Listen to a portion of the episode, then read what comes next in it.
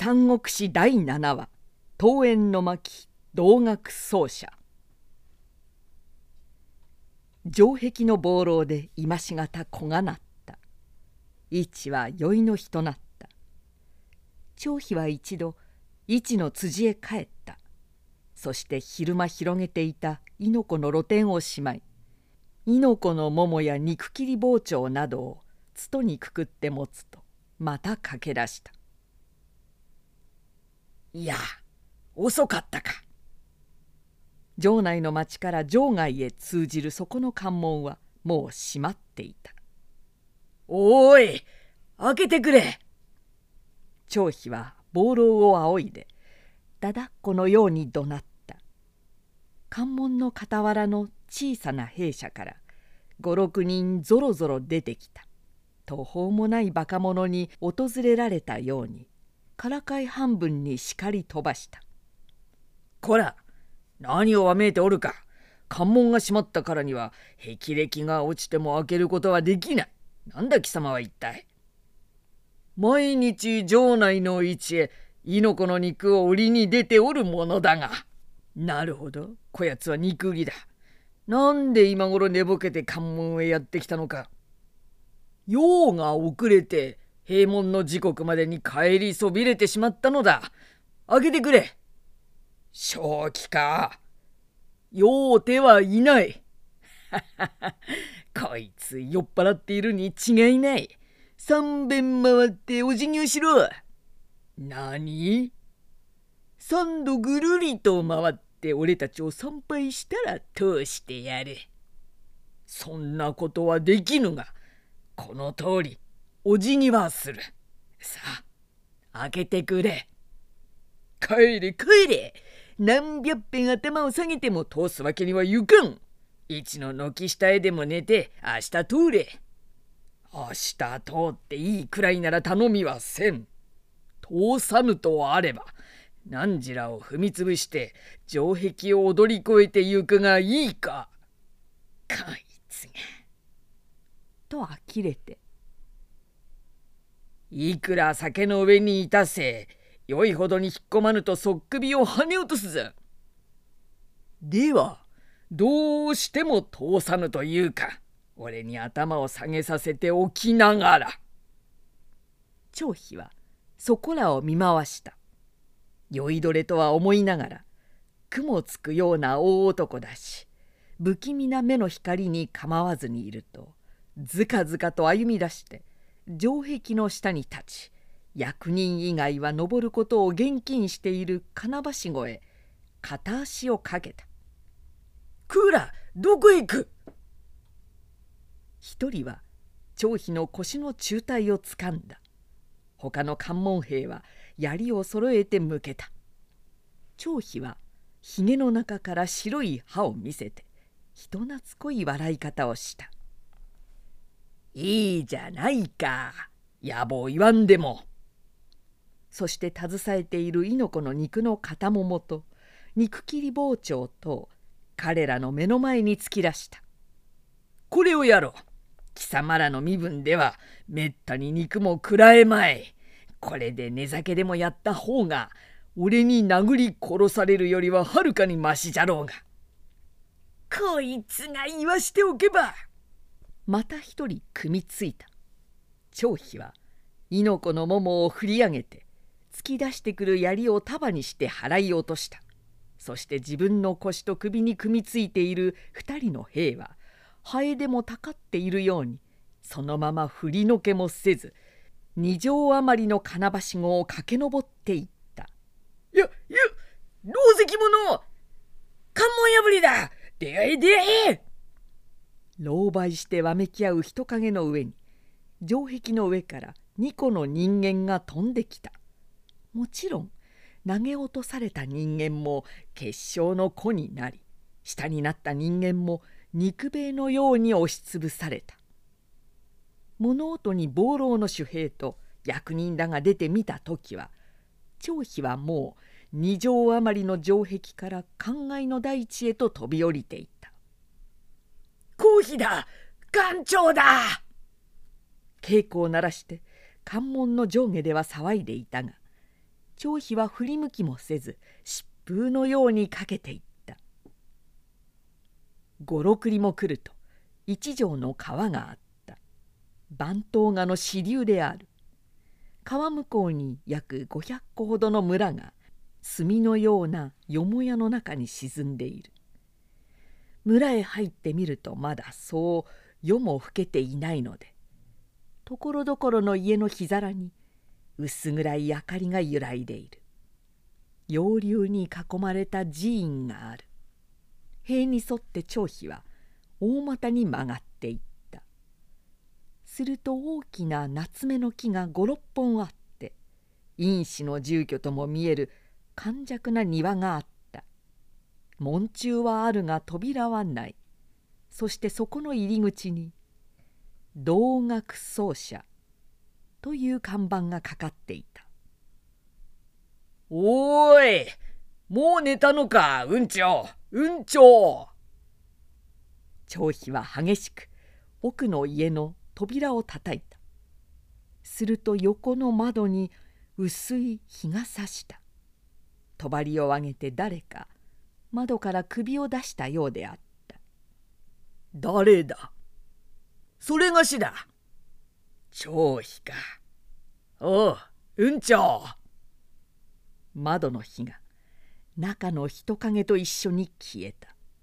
間もなく佇んでいる張飛の前の扉が開かれた。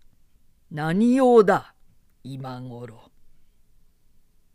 手食に照らされてその人の表が昼見るよりもはっきり見えた。まず驚くべきことは張飛にも劣らない背丈と広い胸幅であったその胸にはまた張飛よりも長いあごひげがふっさりと垂れていた毛の怖いものは祖母で神経も荒いということが本当なら雲長というそのもののひげの方が彼のものよりは柔らかで素直でそして長いから同時に張飛よりもこの人の方が知的に優れていると言えよう。知的といえば額も広い目は方眼であり自我は豊かで総じて体の大きい割にきめ細やかで温情もおっとりしていた。いや夜中とは思ったが一刻も早く孫公にも聞かせたいと思って喜びをもたらしてきたのだ。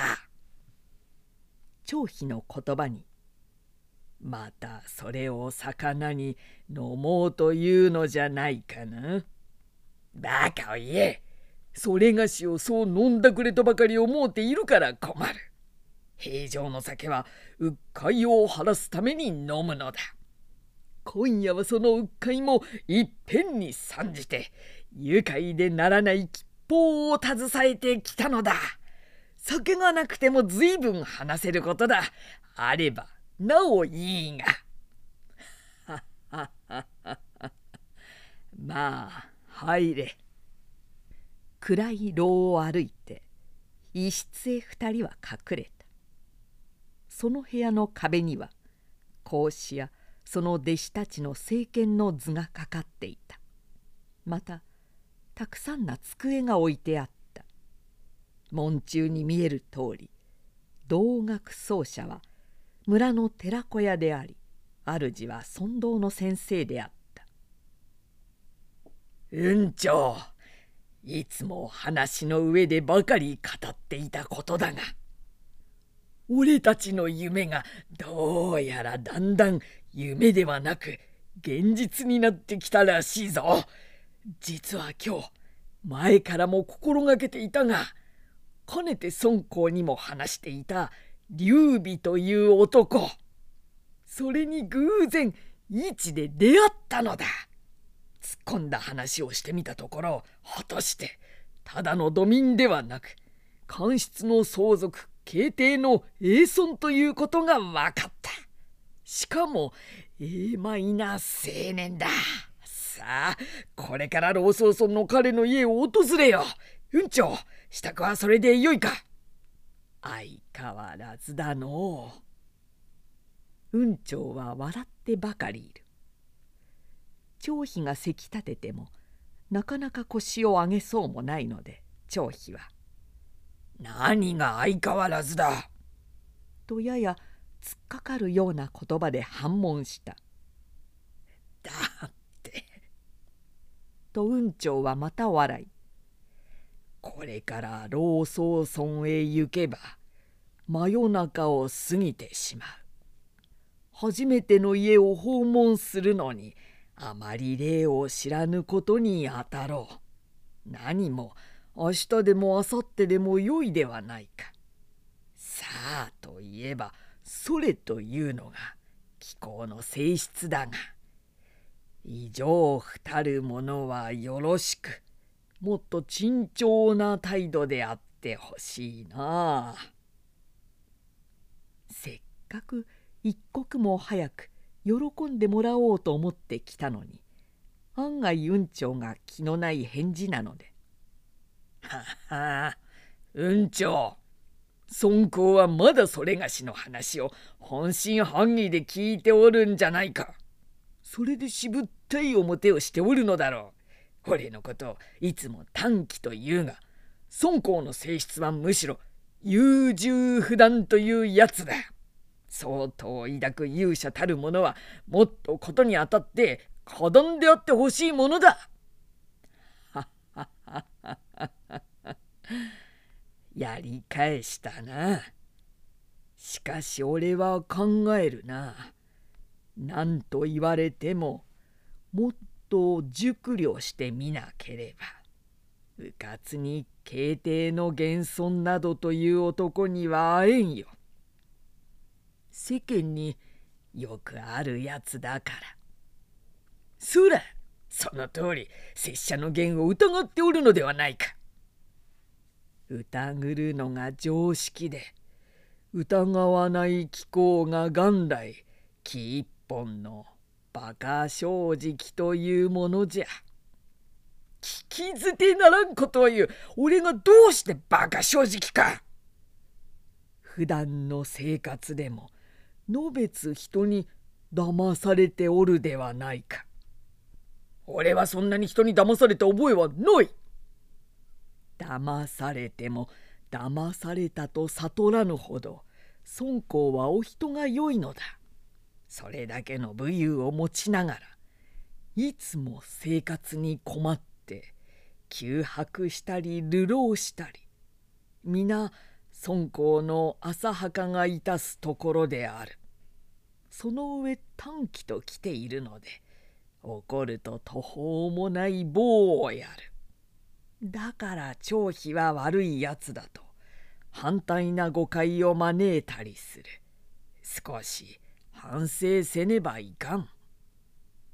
おいうんちょ拙者は今夜何も聞こうの小言を聞こうと思ってこんな夜中やってきたわけではないぜ。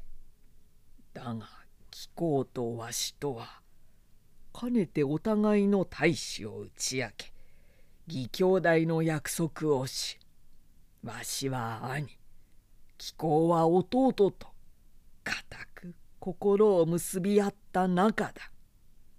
だから弟の短所を見ると兄たるわしは憂えずにはいられない。まして秘密の上にも秘密にすべき大事は世間へ出て二度や三度会ったばかりの男へ軽率に話したりなどするのはよろしくないことだ。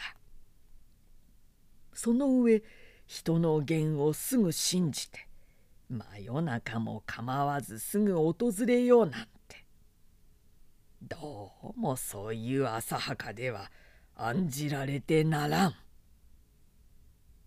雲長は劉備の家を訪問するなどもってのほかだと言わぬばかりなのである。彼は張飛にとっていわゆる義兄弟の義兄ではあるし物分かりも優れているので話が理になってくるといつも頭は上がらないのであった。出花をくじかれたので張飛はすっかりしょげてしまった雲長は気の毒になって彼の好きな酒を出して与えたが「いや今夜は飲まん」と張飛はすっかり無口になってその晩は雲長の家で寝てしまった。夜が明けると学者に通う尊道がわいわいと集まってきた。雲長はよく子供らにもなじまれていた。彼は子供らに孔孟の書を読んで聞かせ文字を教えなどしてもう多年なき尊風師になりすましていた。またそのうちに来るよ。学者の窓から雲長へ行って張飛は黙々とどこかへ出て行った。むっとして張飛は雲長の家の門を出た。門を出ると振り向いて「チェなんていう煮え切らない男だろう」と門へ罵った。楽しまない顔色はそれでも言えなかった。村の居酒屋へ来ると夕べから乾いていたようにすぐ怒鳴った「おい酒をくれ!」朝の隙腹に都市を入れて張飛は少し目の縁を赤黒く染めたやや景色が晴れてきたと見えて居酒屋の亭主に冗談など言い出した「親父お前んとこの鳥は俺に食われたがって俺の足元にばかりまとってきやがる食ってもいいか?」旦那召し上がるなら毛をむしって丸揚げにしましょう。そうかそうしてくれればなおいいな。あまり鳥目がしとってくるから生でやろうと思っていたんだが。野も肉をやると腹に虫が湧きますよ旦那。バカを言え。鳥の肉と馬の肉には寄生虫は住んでおらん。へえそうですか？耐熱が高いからだ。すべて低温動物ほど寄生虫の巣だ。国にしてもそうだろう。へい。おや、鳥がいなくなった。親父、もう構え入れたのかいいえ、お代さえいただければ、あげてあるやつをすぐお出しいたしますが。銭はない。ご冗談を。本当だよ。では、お酒のお代の方はこの先の寺の横丁を曲がると、道楽奏者という寺子屋があるだろう。あの雲長のところへ行ってもらってこい。弱りましたな。脳にが弱る。雲長という男は無人のくせに金に困らぬやつだ。雲長は俺の兄貴だ。弟の張飛が飲んでいったといえば払わぬわけにはゆくまい。おい、もう一杯ついでこい。